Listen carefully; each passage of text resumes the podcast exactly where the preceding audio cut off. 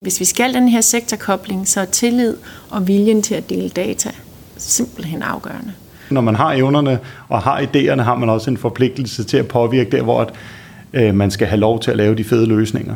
Det giver jo mening at bygge sammen og samtænke det sammen, og alt i alt så, så er det smartere end at bygge hver for sig.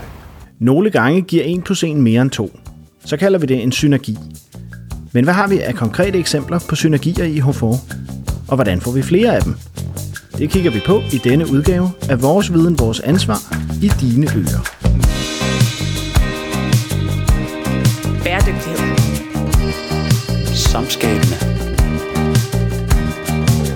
Digitalisering. Synergier. Innovation.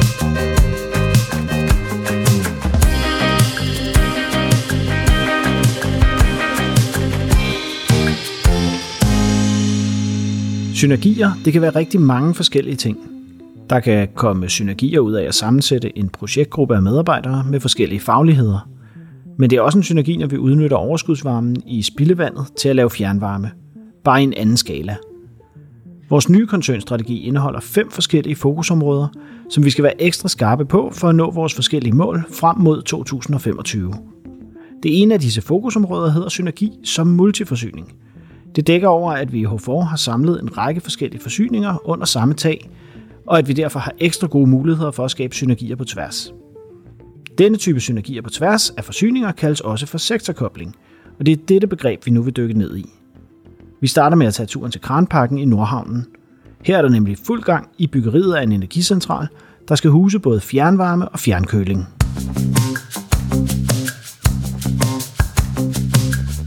Vi skal lave en energicentral her i Nordhavn, som skal producere både fjernvarme og fjernkøl, og, og den kommer til at indeholde øh, nogle store varmepumper, der skal tage energi fra havvand og lave det til fjernvarme. Det kommer til at ligge i øh, stueplan øh, i energicentralen, og så på første sal, der kommer fjernkøl til at have kølemaskiner til at levere fjernkøl øh, her i Nordhavn. Placeringen af energicentralen er rigtig god, fordi at vi har øh, lavtemperatur fjernvarme her i Nordhavn, og så er der erhvervskunder, øh, som har kølebehov. Og så er det jo øh, en af de teknologier for fremtiden, varmepumper, øh, til at levere varmeforsyningen, som øh, vi kigger mere og mere på her i, i Hofor. Vi har allerede øh, et par varmepumper, men den her på 20 megawatt, det bliver klart den største øh, til dato. Sådan siger Peter Ukar Kørup fra Fjernvarme. Og det lyder jo umiddelbart smart at kombinere fjernvarme og fjernkøl. Men hvordan er det overhovedet kommet i stand at forsøge sig med den her synergi i netop Kranparken?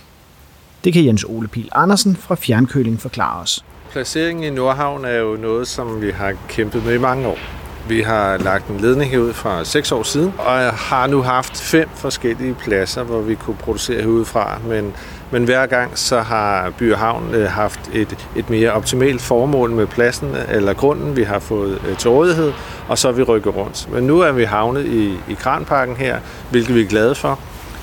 Og oven i købet, kan man sige, ligger vi nu sammen med HFO Varme også, og kan få om muligt den synergi øh, ud af det, som, som, som vi kan med at veksle varme og, og køl. Så, så vi er alt i alt glade for, at det lykkes på den her måde. Og ifølge Jens Ole og Peter er der en række fordele ved at samle varme og køl i én bygning. Primært jo om vinteren har vi en grundlast, om sommeren har vi noget peaklast. Om muligt så kan vi jo øh, få en kombineret køl-varme øh, maskine, som samtidig med, at den laver køl til fjernkøl, så kan den jo lave fjernvarme til fjernvarme. Og så må man afstemme kan man sige, størrelsen på den kombinerede køle-varmemaskine, således at, at øh, den bedst muligt passer til, til de to behov. Og oven i købet i kælderen, kan man sige, har vi jo U4 og en spildevandspumpstation. De er også inde i bygningen med, med lidt øh, el.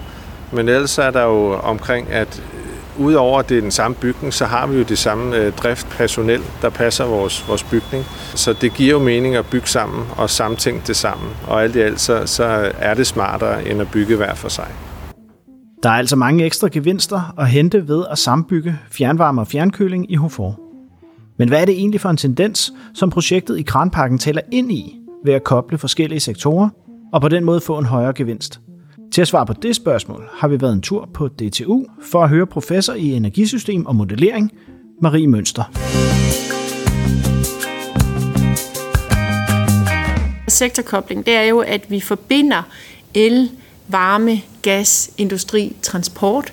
Øh, og det gør man jo ved, at man øh, måske har nogle elforbrug, eller man leverer noget overskudsvarme tilbage til, til varmeområdet. Så på kryds og tværs kan man have de her koblinger. Øh, vi kan producere gas ud af strømmen og, og få noget overskudsvarme i den forbindelse, som vi udnytter til fjernvarme. Der, der er mange forskellige mulige koblinger, og, øh, og det er sådan set konceptet, at, at ved at koble, så, så får vi noget mere fleksibilitet ind i systemet, og det er der brug for.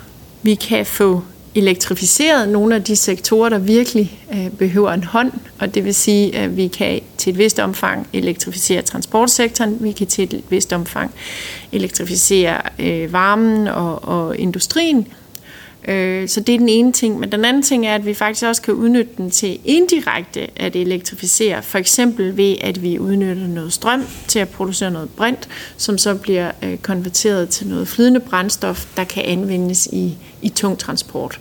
Så, så der udnytter vi jo ikke strømmen direkte, men vi udnytter den indirekte til at producere nogle brændstoffer. Konceptet er som udgangspunkt, at det er godt at elektrificere, hvor vi kan, og der, hvor vi ikke kan, der må vi så se, er det biomasse, eller er det, er det, øh, er det indirekte øh, elektrificering, der batter.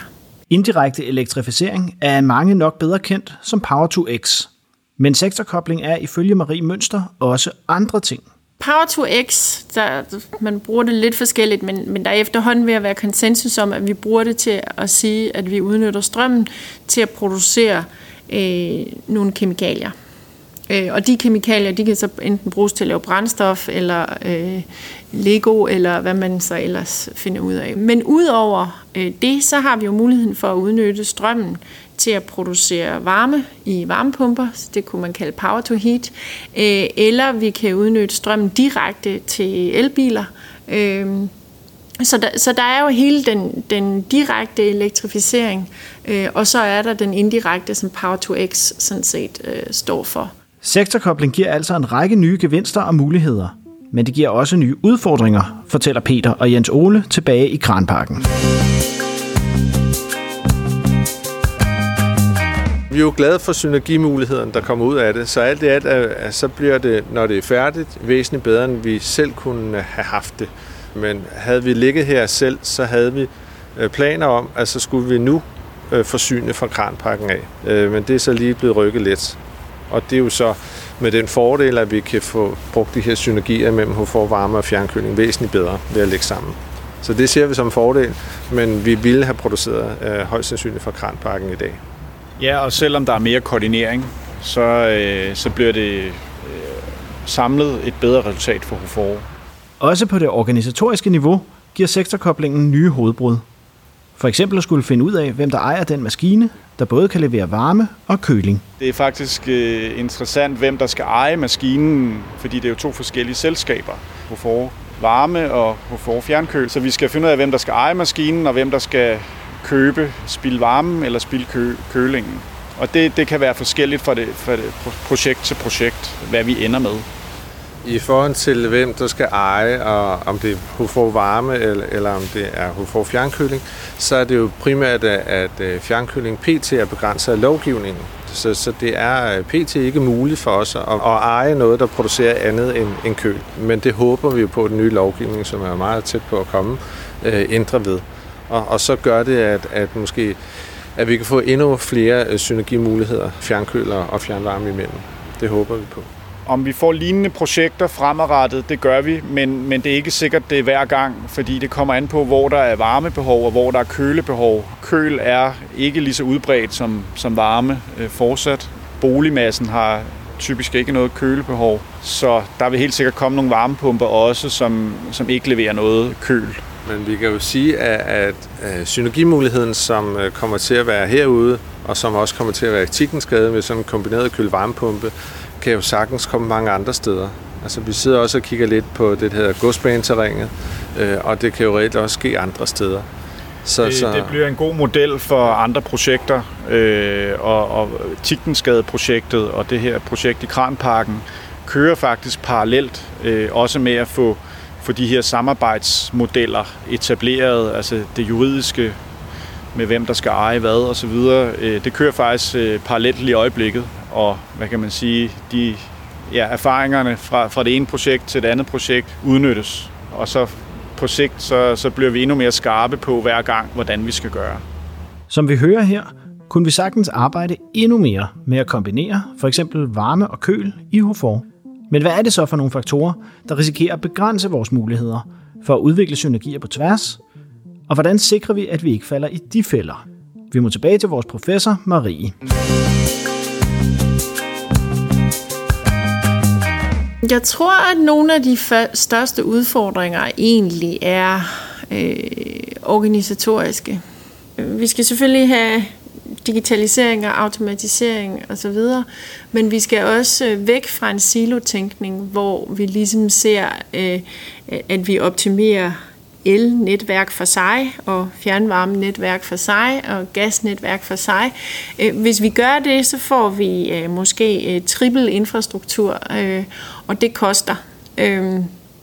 Men vi, vi har heller ikke nødvendigvis mulighed for at udnytte de synergier, der kan være mellem de forskellige sektorer. Jeg tror, at, at, at et af de helt store problemer er ligesom at, at, og at få det koordineret, at man kan forstå, at jamen, hvis jeg har en varmepumpe, så kan det godt være, at værdien af varmepumpen er større i elsystemet, end den er i fjernvarmesystemet. Hvordan sikrer jeg så, at de rigtige øh, har øh, incitament til at investere i den her varmepumpe, og det lager, der måske er brug for.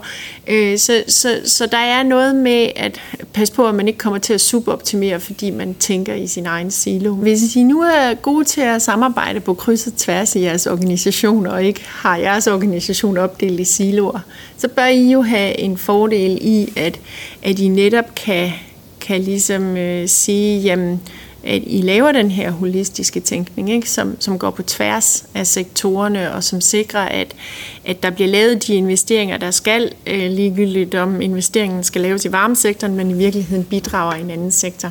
Ideen er jo selvfølgelig, at, at øh, i det omfang, at, at det, at I et multiforsyningsselskab gør, at I kan samoptimere, øh, så mener jeg, at vi kan undgå Øh, at overinvestere i, i infrastruktur, og I vi kunne lave den her koordinering på tværs af sektorerne, som er, som er nødvendige. Så fordi vi er et multiforsyningsselskab, har vi også bedre muligheder for at tænke på tværs af sektorer og skabe synergier igennem sektorkobling. Og så er det ifølge Marie Mønster vigtigt at huske på, at det her med sektorkobling ikke er noget, vi først skal til at begynde på nu. Vi er allerede nået et godt stykke vej. Ikke også? Altså, vi, har jo, vi har jo en fin sektorkobling øh, mellem elen og varmen, og, og vi har produktion af, af gas fra, fra spildevandet osv. Så, videre. så, så, så på mange punkter, der er vi jo allerede et godt stykke. Øh, jeg tror, det stykke, vi kan nå videre inden 2025, det er måske øh, især med hensyn til varmepumper, øh, måske i forhold til, til strategiske varmelager, måske i forhold til elbiler. Vi er jo i fuld gang i Danmark, og vi er faktisk jo super gode til det. Og noget af det, der gør, at vi er gode til det i en dansk kontekst, det er også, at vi er gode til at samarbejde. Og vi er gode til at dele data. Vi har en høj grad af tillid til hinanden. Og det tror jeg, at øh, man skal passe på, ikke at tage for givet og jeg tror, at man skal dyrke det, og man skal sørge for, at, at man får, får lavet de her tillidsfulde samarbejder, hvor vi virkelig kan rykke hurtigere end andre kan. Fordi vi, vi har en masse data, og vi vil gerne dele dem. Øh, og det tror jeg er vigtigt at sige. Hvis vi skal den her sektorkobling, så er tillid og viljen til at dele data simpelthen afgørende. Nu har vi så hørt om noget af det, vi allerede gør, og det vi bør gøre for at skabe flere synergier men hvordan flugter det med vores nye koncernstrategi? Det har vi taget turen tilbage til Vejlands Hus for at spørge fjernkølingschef Jakob Tanning om.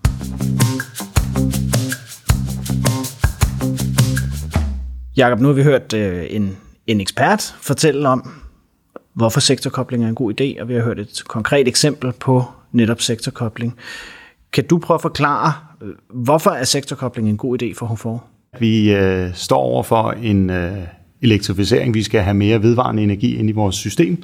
Og der er den her elektrificering, hvor at vi bruger for eksempel vores vindmøllestrøm til at drive nogle varmepumper, til at drive nogle fjernkølemaskiner. Øh, det er en god vej at gå. så vi kan optimere på energisystemet og egentlig bruge energi på den mest øh, forsvarlige og bæredygtige måde. Hvilke typer sektorkobling er vi allerede i gang med her i HFO? Jo, men som øh, eksperten også var inde på, så er sektorkobling og det med at kombinere forsyninger, det er jo en, en lang række af, af, af greb, man kan tage i skuffen. Og konkret i OFOR, så har vi jo hørt omkring øh, samproduktion af fjernvarme og fjernkøling. Altså at vi har en øh, maskine, hvor at på den ene side, at vi har en, øh, en varme, vi kan tage ud til fjernvarmeforbrugeren, og på den anden side har vi noget kulde, som vi kan give til dem, der bruger fjernkøling i København. Og øh, det er jo så også kombineret med tredje energisystemer. I HFOR, der kombinerer vi det med øh, varme fra, øh, fra havvandet, altså den energikilde, så vi kan opretholde øh, den store fjernvarmeproduktion, så der krydser man et tredje energisystem ind i det loop, og dermed øh, får, man, får man glæde af det på, på tværs af sektorer. Men så konkret i forhold til altså kranparken her, som eksemplet. Hvad er, det, hvad er det, vi konkret får ud af det i sidste ende? Og altså, hvilke synergier er det, vi får ud af at, at samtænke det på den her måde? Når vi kombinerer byggerier, som her i det her tilfælde fjernvarme og fjernkøling, vi bygger oven på en spildevandsstation, jamen så intensiverer vi, kan man sige, kvadratmeterne, udnytter dem godt, øh, så det både energimæssigt, miljømæssigt, men også sådan by- og levemæssigt har værdi ude i øh, Nordhavn ved Kranparken. Så det modsatte kunne være, at man stadigvæk skulle holde liv i det gamle øh, Svanemølleværk. Man skulle stadigvæk have en separat fjernkølestation. Man skulle måske have en station til at håndtere spildevandet og pumpestationer til at, at, at drive vores drikkevandssystem i separate enheder. Det her med, at vi går, går tæt sammen og, og flytter under samme tag, det er absolut værdi både for Hofor, men også for borgerne af byen og dem, der skal udvikle omkring Kranparken.